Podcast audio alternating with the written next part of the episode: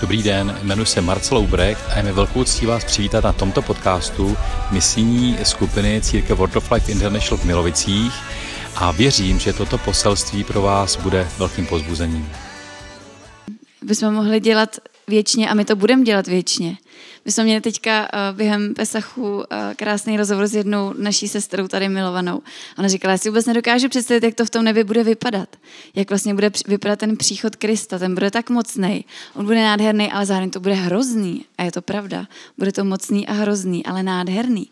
A jsem říkala, no a všichni ti, co zažili klinickou smrt a vyprávějí o tom, že se dostali blízko Bohu, tak se shodnou na tom, že už nechtěli zpátky a možná měli skvělý život, možná měli krásnou rodinu spoustu peněz na kontě a stejně nechtěli zpátky. Takže to je dobrá zpráva, že co naše oko nevidělo, ucho neslyšelo, to Bůh připravil pro ty, kteří ho milují. Amen. Amen. A my dneska si budeme připomínat to, co Pán Ježíš pro nás udělal na kříži. A Teresko, můžeš tam dát první obrázek. Já jsem se snažila najít nějaký obrázek, který by vystihoval tu slávu a tu moc a tu sílu. Bylo to těžký. Bylo to těžký a těch obrazů je spousta, ale říkala jsem si něco, co by ukázalo to, co Ježíš opravdu udělal. Protože my někdy Ježíše zmenšujeme. Všimli jste si toho? My někdy i svým vlastním životem, jako křesťani, z Ježíše děláme vlastně takového unaveného, zbídačenýho, který možná může, možná nemůže. Ale to, co se opravdu stalo na kříži, Dan o tom dneska krásně mluvil, bylo to, že smrt ani smrt ho neudržela. Ani smrt ho neudržela. A během těch tří dnů, kdy my v sobotu odpočíváme a, a připomínáme si to, co se stalo v pátek a čekáme na to, co přijde ten třetí den, tak je napsaný, že on vstoupil do pekel, aby vyhlásil, eh, aby vyhlásil vítězství nad smrtí. To muselo být mocný. A my někdy se díváme na televizi a na Instagram a vidíme uh, temnotu, která se ukazuje ve všech možných podobách a říkáme si, to je, to je prostě strašný. A ta temnota je neskrytá a používá si lidský bytosti, aby ukázala, jakou má moc. A teď si představte, že ta moc v tom pekle je, je uvolněná. Tam není žádná hranice. Peklo je opravdu to nejstrašnější místo, který si ani ve snu nedokážete představit. A přesně to Ježíš přemohl. Amen. On není slabý spasitel, on je silný vítěz, který přemohl smrt a všechno, co spolu s náma jsme si přinesli do života, on přinesl vítězství na kříži tomu. On je silný spasitel. A já půjdu trošku do budoucnosti a když budeme číst zjevení 20, můžete tam jít se mnou. To už je vlastně konec uh, zjevení Apoštola Jana, uh, kdy už se vlastně blíží to věčné králování Krista a církve jeho těla. A už vlastně blíží se konec světa. A já jenom chci přiblížit tu slávu a tu moc, kterou Pán Ježíš má. Budu číst eh, od prvního verše. Potom jsem uviděl anděla sestupujícího z nebe, který měl v ruce klíč od propasti a veliký řetěz. Ten se zmocnil draka, toho dávného hada, jenž je ďábel a satan, a svázel jej na tisíc let. Uvrhl ho do propasti zamkl a zapečetil ji nad ním, aby už nesváděl národy, dokud se nenaplní těch tisíc let. Potom totiž musí být nakrátko propuštěn. Spatřil jsem trůny a ty, kdo se na nich posadili a byl jim svěřen soud. Viděl jsem také duše popravených pro Ježíšovo svědectví a pro Boží slovo. Duše těch, kteří se neklanili šelmě ani jejímu obrazu a nepřijeli její znamení na čela ani na ruce. Ti ožili a královali s Kristem tisíc let. Ostatní mrtví však neožili, dokud se nenaplnilo těch tisíc let. To je první vzkříšení. Požehnaný a svatý, kdo má podíl na prvním vzkříšení. Nad těmi ta druhá smrt nemá moc. Ale budou kněžími Boha a Krista a budou s ním královat tisíc let. Až uplyne těch tisíc let, Satan bude propuštěn za žaláře, vyjde svádět národy ve čtyřech koutech země, Goga a Magoga, aby je schromáždil k boji. Takové množství, jako je písku v moři. Zaplnili celý obzor, obklíčili ležení svatých a to milované město, ale z nebe se stoupil oheň a pohltil je. Ďábel, který je sváděl, byl uvržen do jezera ohně a síry, kde je i šelma a falešný prorok. Tam budou trýzněni dnem i nocí na věky věků.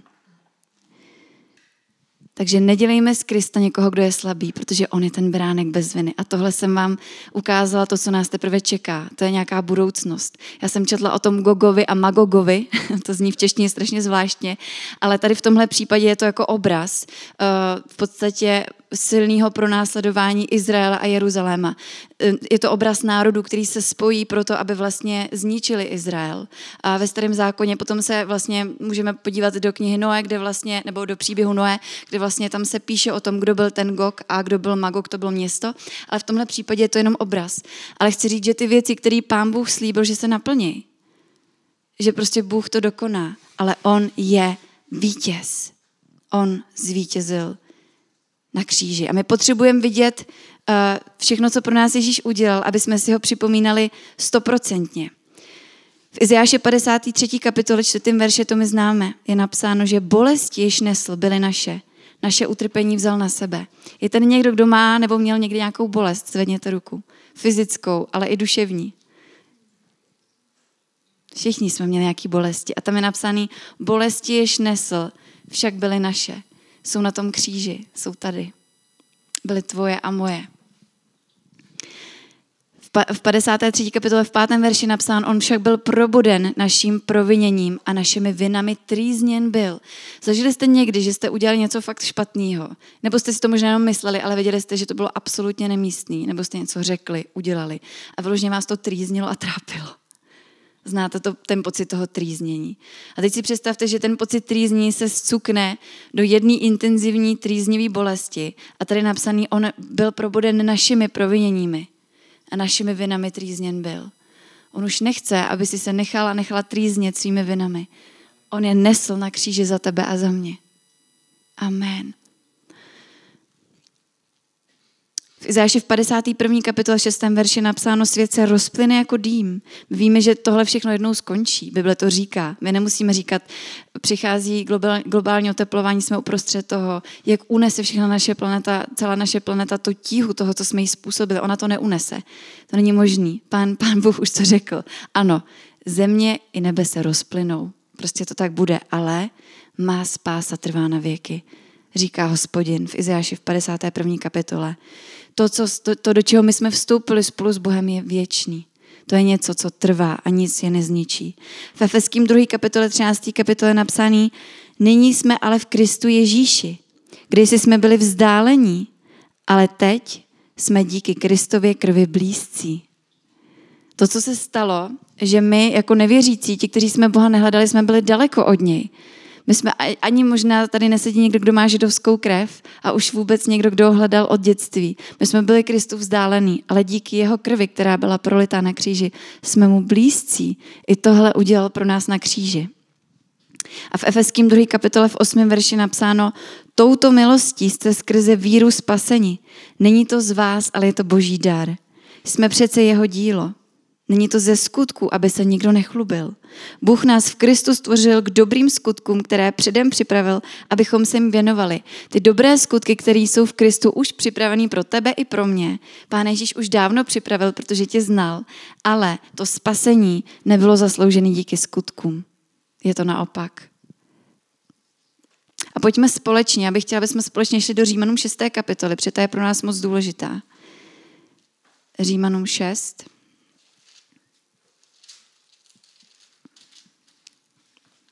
A tahle kapitola je napsaná opravdu velmi osobně pro každý jednoho z nás a je moc důležitá. Od prvního verše, co na to řekneme? Budeme pokračovat v hříchu, aby se rozmnožila milost? V žádném případě. Jak bychom mohli nadále žít hříchu my, kdo jsme mu zemřeli? Nevíte snad, že když jste byli pokřtěni do Krista Ježíše, byli jsme se všemi pokřtěni do jeho smrti? Křtem jsme s ním pohřbeni do smrti, abychom tak jako Kristus vkříšen z mrtvých otcovou slávou i my vkročili do nového života. Jsme-li s ním stotoženi ve smrti, jistě s ním budeme stotožněni i v jeho vzkříšení. Víme přece, že naše staré já bylo ukřižováno s ním, aby hříšné tělo pozbylo moci, abychom již dále nesloužili hříchu. Kdo zemřel, je přece zbaven hříchu. Když jsme s Kristem zemřeli, věříme, že s ním také budeme žít. Víme, že Kristus stal z mrtvých a už nikdy nezemře. Smrt nad ním nemá moc. Svou smrtí jednou provždy zemřel hříchu, ale teď žije a jeho život patří Bohu. Stejně i tak vy se považujte za mrtvé hříchu a živé Bohu v Kristu Ježíši. A 12. verš. Nenechte proto ve svých smrtelných tělech vládnout hřích a nepodlejhejte ho žádostem. Své údy už nevydávejte hříchu za nástroje nepravosti, ale jako z mrtvých stalých vydejte sami sebe i své údy Bohu za nástroje spravedlnosti. Hřích už nebude vaším pánem, protože, jste pod za, protože nejste pod zákonem, ale pod milostí. Amen. Tady je zákon boží milosti, kterou Pán Ježíš pro nás získal. A Pavel tady píše do Říma a je to dopis i pro nás a říká, svoje tělo už nevydávejte hříchu, ale žijte podle té milosti, která se vám dostala. Pavel byl součástí vlastně té první církve. A my milujeme mluvit o tom, co se stalo, když Pán Ježíš byl vzat do nebe a když eh, první církev očekávala, co se bude dít dál. A bylo to mocný a slavný. To nebyl malý, slabý Ježíš, malý církve, která se chvěje a čeká, kdy už to všechno zlo odejde a promodlí se k tomu, aby se stalo něco dobrého. Ne. To byla, to byla církev, která byla vystrašená, protože věděla, co se jí může stát, ale zároveň byla hladová v očekávání. Představte si, že bychom byli deset dní zavřený spolu, bylo, bylo by nás 120 a všichni bychom byli svědky toho, co dělal Ježíš. Byli bychom mu fyzicky blízko, mohli bychom se ho dotýkat, povídat se s ním z očí do očí, plakat s ním, radovat se s ním, zažívat ty extrémně úžasné, šílené věci a pak vidět to bolestivé ukřižování. Prožívat to všechno takhle blízko. A teď bychom spolu byli zavřený v té jedné místnosti, jak byli ti, ti učeníci v té horní místnosti. A deset dní bychom se spolu jenom modlili. Možná bychom co by se nám honilo hlavou? Plakali bychom, ptali bychom se otázky, zároveň bychom se dívali do, do teorie, dívali bychom se do písma, říkali bychom, pane, tak kdy se stane tohle a tohle? Jak to bude vypadat? A když Ježíš říkal, že přijde duch svatý, co se stane? Prostě bychom měli v hlavě spoustu otázek, ale učedníci byli jedný mysle, jednoho ducha.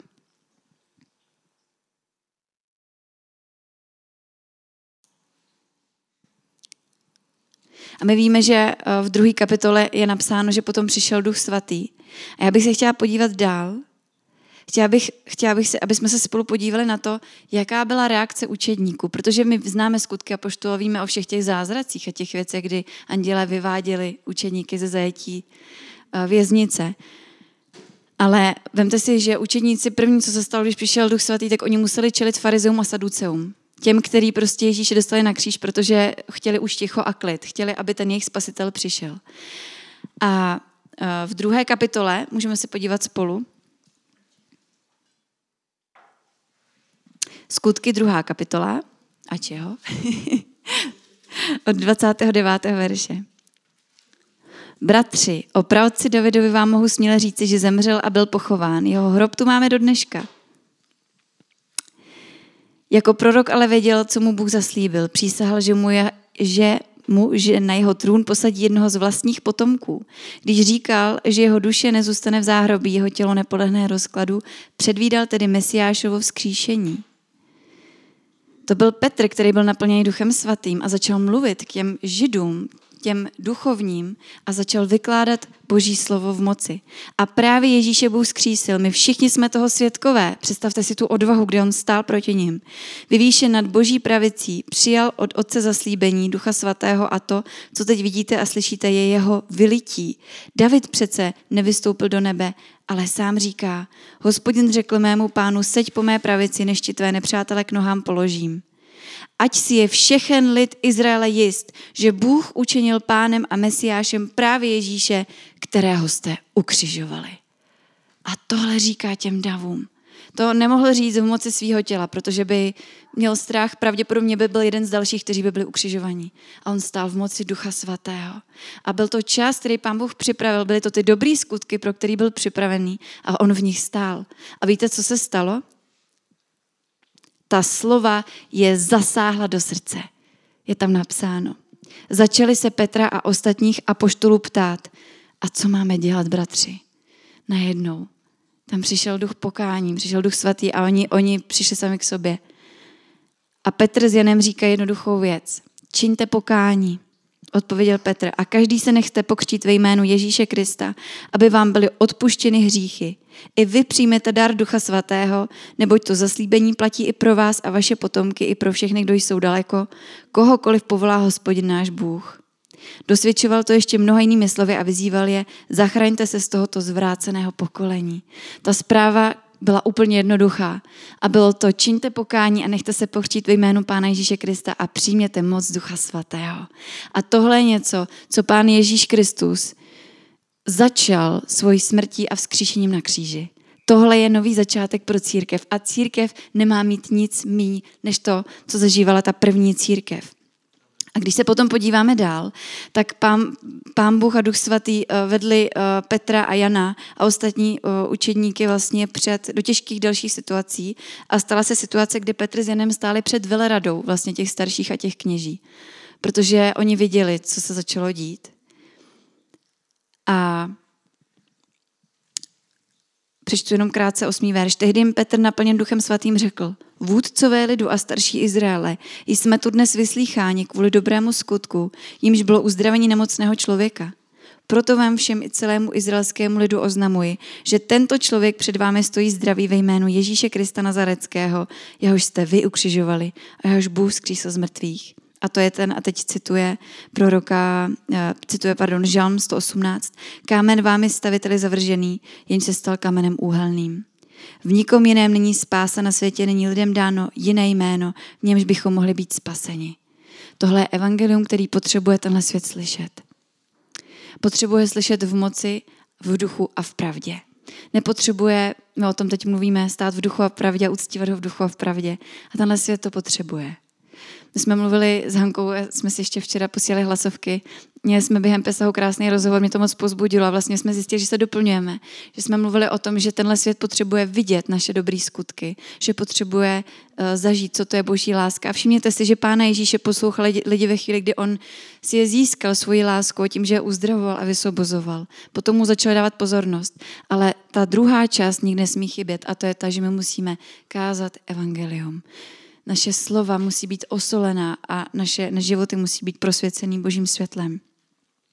A když tohle řekne, v nikom jiném není spása, na světě není lidem dáno jiné jméno, v němž bychom mohli být spaseni, tak ta reakce je taková, že když vůdcové viděli Petrovu a Janovu smělost, oni věděli, že oni ví, co se jim může stát.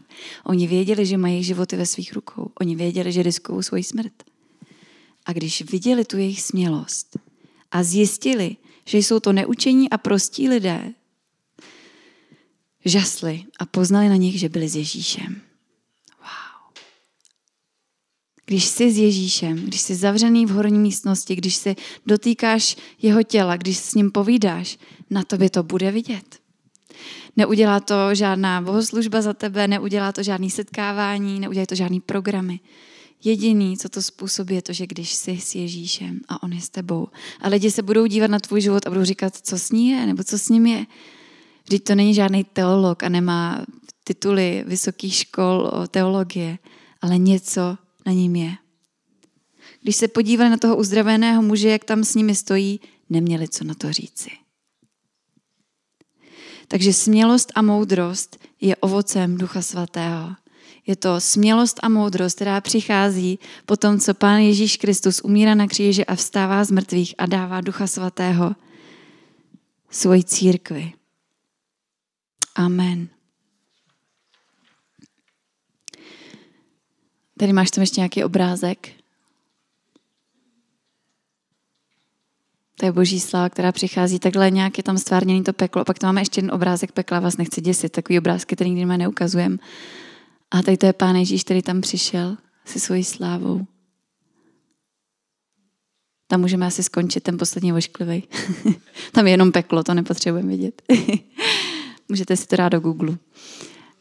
A, ale příběh, kterým bych teď chtěla pokračovat a, a který si vlastně připomínáme v sobotu, kterým je takovým obrazem toho, co Ježíš udělal v našem životě, je příběh Lazara. A pojďme, pojďme společně do písma.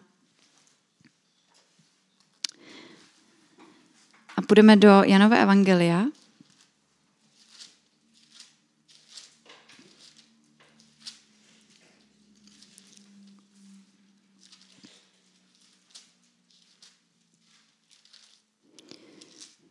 Tak a bude to jedenáctá kapitola.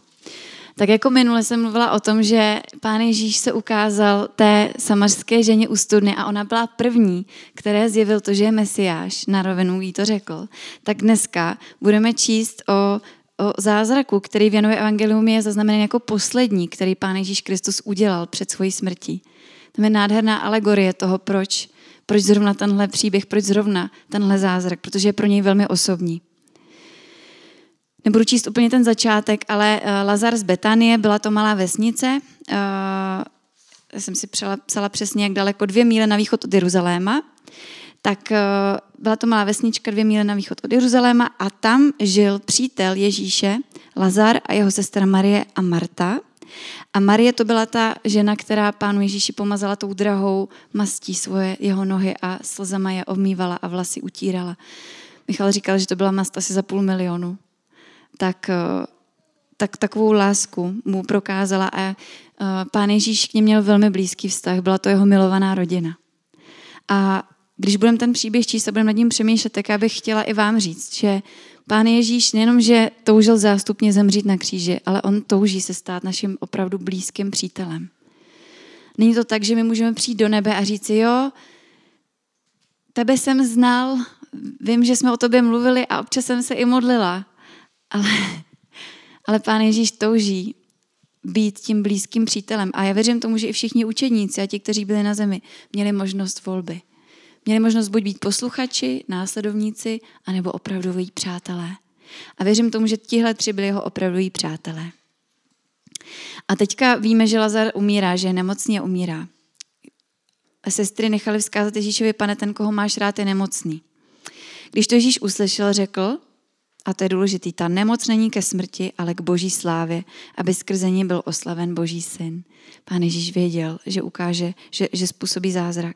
Ježíš miloval Martu i její sestru i Lazara. Když uslyšel, že Lazar onemocněl, zůstal tam ještě dva dny, kde byl.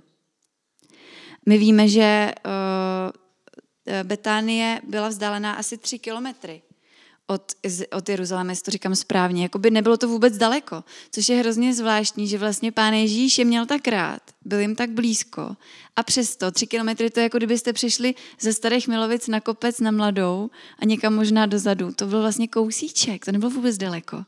Ale z nějakého důvodu Ježíš ještě dva dny čeká. Ale my víme, že on chtěl, aby se zjevila boží sláva. Potom řekl svým učedníkům, pojďme znovu do Judska. Rabi řekli mu učedníci, židé tě posledně chtěli ukamenovat, ty tam chceš jít znovu? Ježíš odpověděl, nemá den 12 hodin, kdo chodí ve dne, neklopítá, protože vidí světlo tohoto světa. Kdo ale chodí v noci, klopítá, protože nemá světlo. A po těch slovech dodal, náš přítel Lazar usnul, půjdu ho probudit. Spánek mu prospěje, pane.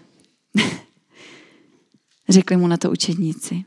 Ježíš mluvil o jeho smrti, ale oni si mysleli, že mluví o obyčejném spánku. Proto Ježíš řekl tady slovo jasně. Ale představte si, my řekneme, já tady zkazatelný nebo tady zepředu můžu říct, Ježíš řekl jasně, ale představte si ho v tom lidském těle, jak je oblečený. A teď se na ně dívá a říká si, a říká si, tak já vám tady mluvím v duchu a vy to pořád nechápete. Tak jim říká, kde to máme? Lazar zemřel. Řekl to jasně, je mrtvý. Chápete to? A kvůli vám jsem rád, že jsem tam nebyl, abyste uvěřili. Pojďme k němu.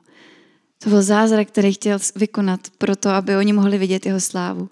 Tomáš zvaný dvojče tedy ostatním učedníkům říká, pojďme také, ať zemřeme s ním. No tak chápete, Ježíš tady mluví o Lazarovi, je připravený jít za svým milovaným bratrem, modlit se za něj, aby byl zkříšen a ty učeníci mají furt v hlavě to, budou nás kamenovat, zabijou nás, to se stane. Tak pojďte, umřem všichni. To jsme někdy i my, ne? Pán Ježíš chce dělat svoje zázraky a touží dělat svoje věci a my prostě se na ten svět fakt někdy díváme těma fyzickýma očima. My potřebujeme být vedeni duchem svatým. To není pro výsměch učedníků, teď je to úsměvný, protože to vidíme, ale možná kdybychom byli v jejich kůži, tak bychom jednali stejně. Kdybych byla s Ježíšem a mi řekl, Lazar uh, usnul, tak bych si řekla, teda je hustý Ježíš, že víš, že zrovna teďka spí, ale na druhou stranu seš, seš mesiáš, takže víš všechno. Wow. Máme se co učit a potřebujeme být hodně naplní duchem svatým. Tak a teď Ježíš dorazil čtyři dny po Lazarově pohřbu, už dávno po. Betanie byla blízko Jeruzaléma, asi 15 honů. A mnozí židé přišli Martu a Marii utěšit ve smutku nad jejich bratrem. Jakmile Marta uslyšela, že přichází Ježíš, vyšla mu naproti, ale Marie zůstala doma. Pane, kdybys tu byl, můj bratr by nezemřel, řekla mu Marta. I teď ale vím, že o cokoliv Boha požádáš, to ti Bůh dá. Když jsi přítel Ježíše, tak víš, že o cokoliv požádáš, že to Bůh dá. A, mo- a ne- nemuselo to dávat smysl. A dokonce vám můžu říct na rovinu, bylo to vlastně sobecký. My si můžeme říct, no tak byl nemocný, umřel, to se prostě stává. Ona měla takovou touhu, aby její bratr byl na světě, že říkala, mě to je úplně jedno, že zákony tohle světa a nemoci říkají, Lazar je mrtvý. Ale já vím, že ty můžeš mi dát cokoliv, o co tě požádám, hospodine. Tvůj bratr vstane, řekl Ježíš na to. Vím, že vstane při vzkříšení v poslední den. Takže ona bojuje sama se sebou. Ona se říká, jo, Ježíš, zase mluvíš prostě duchovně. Zase mi tady říkáš, že vstane. Já to vím, že jednou vstane. Ale já potřebuji, aby vstal teď. Já jsem vzkříšení i život, řekl Ježíš. Kdo věří ve mně, i kdyby zemřel, bude žít. A každý, kdo žije a věří ve mně, nezemře na věky. Věříš tomu? Tohle se jí zeptala. Přečtu ještě jednou tu větu. Ježíš říká, já jsem vzkříšení i život. Kdo věří ve mě, i kdyby zemřel, bude žít. A každý, kdo žije a věří ve mě, nezemře na věky. Ano, pane, odpověděla. Já jsem uvěřila, že ty jsi Mesiáš, boží syn, který má přijít na svět. A když to řekla, odešla a tajně zavolala sestru Marii. Mistr je tu a volá tě. Ta jakmile to uslyšela, rychle vstala a šla k němu. Teď celý ten dav, teď to představte, ta sestra je tam s těma plačícíma, stará se o ně pravděpodobně, je, je možná nějak hostí a, a věnuje se jim a pláčou tam spolu. A teďka přijde se, se, se a říká, je tady Ježíš, přišel. Tak ona se chce nenápadně jako vysmíknout a utíct k jenomže v Izraeli to je všechno asi trošku víc živelný a víc natěsno, takže celý dav běží s ní. A Ježíš čeká na tom místě, kde se setkal s Martou. Jakmile Marie přišla na místo, kde byl Ježíš, spatřil ho, padla mu k nohám se smlouvy a říká, pane, kdybys tu byl, můj bratr by nezemřel. Ježíš uviděl, jak pláče a jak pláčou židé, kteří přišli s ní a hluboce pohnut v duchu a rozrušen se zeptal, kam jste ho položili. A zase vidím Ježíše, jak neříká, kam jste ho položili, ale říká, kam jste ho položili, kde je? Je rozrušen, pohnut v duchu. Pojď se podívat, pane, řekli mu. Ježíš se rozplakal. Ježíš pláče. Podívejte, jak ho měl rád. Ještě, že ty židi, židi mluví tak nahlas, že víme, co se jim honí hlavou, že jo? Podívejte, jak ho měl rád, říkali si. Někteří ale namítli. Když otevřel oči slepého, nemohl se postarat, aby ten člověk nezemřel. Tohle Ježíš poslouchal ve chvíli, kdy přichází k Lazarovi. V hlubokém rozrušení přišel Ježíš až k hrobu. Byla to jeskyně zavalená kamenem. Odvalte ten kámen, říká Ježíš. Pane, už zapáchá, namítla Marta, sestra mrtvého. Vždyť je hrobě čtvrtý den. Neřekl jsem ti, že když budeš věřit, uvidíš boží slávu, odpověděl Ježíš. Když pak odstranili kámen od hrobu, Ježíš pozvedl oči a řekl, Otče, děkuji ti, že jsi mě vyslyšel. Já vím, že mě vždycky slyšíš, ale říkám to kvůli zástupu, který stojí kolem, aby uvěřili, že jsi mě poslal. Jakmile to dořekl, zvolal mocným hlasem. Lazare, pojď ven! To nebylo Lazare, pojď ven. On zařval mocným hlasem. Já tě volám zpátky do života.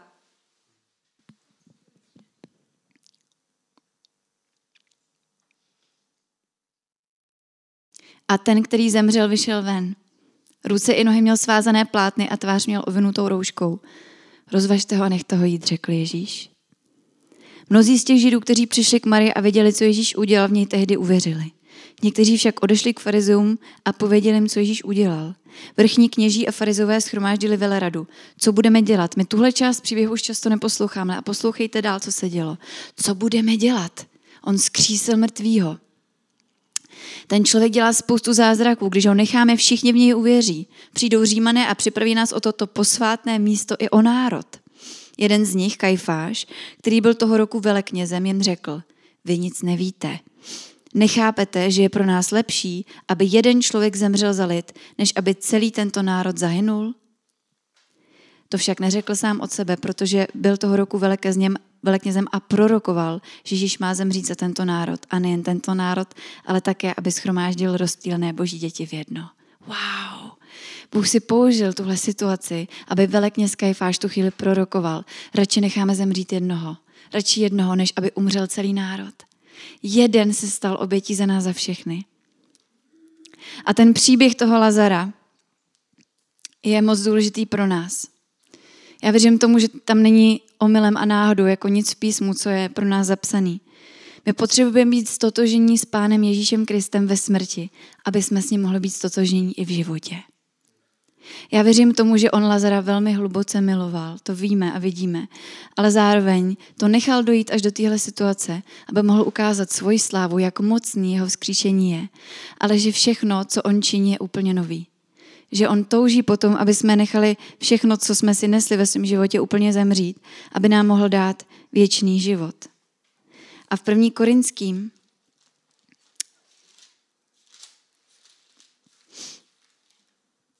15. kapitole, nemusíte tam jít, jenom můžete poslouchat. V 42. verši je napsáno, tak je to také s mrtvých vstáním. Pohřbívá se smrtelné tělo a křísí se nesmrtelné. Pohřbívá se odpudivé a křísí se slavné. Pohřbívá se bezvládné a křísí se mocné. Pohřbívá se tělo přirozené a křísí se tělo duchovní. Pán Ježíš touží potom, aby nejenom to, že jsme jednou přijali jeho život a řekli, pane, ti děkuju za to, že jsi za mě zemřel na kříži, že všechny ty věci, které jsi nesl, byly moje, ale aby jsme to žili den za dnem. Aby jsme věděli, že to jeho spasení je pro každý jeden moment. Já když jsem byla dítě, tak vždycky, když se říkalo, a naše nemoci a bolesti, které nesl, byly naše. Jsem si říkala, ty těch lidí, těch lidí je jenom moje rodina naše město, celý náš národ a teď všechny ty generace, to, je, to jsou miliardy. A teď jsem si to představila a teď jsem si říkala, a v tu jednu chvíli, jak, jak byl na tom kříži, tak ty miliardy těch bolestí ve, v jednu chvíli, no to bylo úplně, teď jsem si to představila, jak strašně to muselo být. Děkuju. Ale pak jsem si uvědomila jednu věc a připomněla jsem si, když jsem hledala ty obrazy toho, co Pán Ježíš Kristus dokonal. A toho, když čteme knihu zjevení, toho, jak mocný jeho příchod bude, jaká sláva s ním přichází, je to, že za každou tou nemocí, za každou bolestí, za, každý, za každou depresí je nějaký duch. Že to je nějaká mocnost. A když pochopíme, že to není nějaká abstraktní věc, ale že jsou to věci, které jsou, protože všechno, co Bůh dělá, je dokonalé. Všechno, co dělá, je dobré. Tak teď nechci, abyste začali zkoumat svůj život. Je, já tady mám nějakého ducha a tamhle, ne, to vůbec ne. Ale Všechno, co je dobré, je od Otce světel. V něm není žádná tma a žádný proměnlivý stín. A Pán Bůh nás tomuhle povolal. A tak bych nás chtěla pozbudit a vyzvat tomu, že máme silného spasitele, který přemohl každou temnotu a každý hřích. A chtěla bych nám dát takovou výzvu, aby jsme mohli udělat spolu takový gesto. Já nevím, jak často to doma děláte, jestli se vám děje to, že občas si kleknete před Pánem Bohem. Já někdy to dělám. A Věřím tomu, že Pán Bůh nepotřebuje, aby jsme si před ním klekali, aby měl z nás dobrý pocit, to vůbec ne. Ale někdy to znáte, že přijde taková boží bázeň a máte touhu mu poděkovat, že vlastně už nevíte, jak víc si kleknout nebo lehnout, protože byste se nejradši propadli do země. Ale ten Kristův kříž platí pro každého z nás a ve svém životě můžeme mít věci, které nás i dneska trápí jako křesťany. Protože to, že jsi se stal božím dítětem, neznamená, že budeš mít život vždycky v pořádku. My žijeme ve fyzickém těle a na tom těle pořád neseme některé věci, které jsou na tomhle světě. Ale Pán Ježíš vzkřísil Lazara z mrtvých. On říká, věříš tomu, že já můžu udělat všechno, o cokoliv Boha požádám. A on může. Tak je to jenom na tobě. Já bych teďka chtěla, jestli bychom udělali takovou věc. Stižte se ve svém srdci a máme tady jednu chválu. Máme k ní i takovou projekci textu, abyste viděli, co se v ní zpívá. To chvál moc miluju. Jmenuje se Kyrie eleison, to znamená hospodine smiluj se. A je od Vineyard Worship. Mám moc ráda jejich chvály. A tady je kříž, my tady máme dneska dva. Jonáš se smál, když jsem nesl, že se budeme jmenovat Církev Kristova kříže. ale tady ten kříž eh, je jenom kus dřeva, který, který mám citovou vazbu, protože jsme s ním jeli dětský muzikál, když jsme byli děti a měl takový prorocký obraz vlastně v tom. Ale já bych chtěla, abyste si vzali teďka čas a vůbec se nestýďte. A když bude hrát ta chvála, přijďte si kleknout ke kříži. A pojďme se modlit a nechat tam všechno, všechno, co víte, že vám Duch Svatý ukáže, že má zůstat s tím Lazarem v tom hrobu. To, co Ježíš přišel vyhlásit do toho pekla během těch tří dnů a vstává nový člověk v Kristu aby jsme mohli žít v těch nových skutcích, v těch dobrých skutkách, který pro nás Pán Bůh připravil. Pojďte to vzít jako symbol a jako rozhodnutí pro váš život. Jestli jsou to bolesti fyzické, nějaké nemoci, úzkost, trápení, nějaké generační věci nebo diagnozy, které vám dal váš psychoterapeut, cokoliv. Pán Bůh je větší. Amen. Děkujeme, že jste si poslechli náš podcast. Spojte se s námi na našem Instagramu a Facebooku Slovo života Milovice, kde vám neuniknou žádné novinky a kde s námi můžete jednoduše zůstat v kontaktu.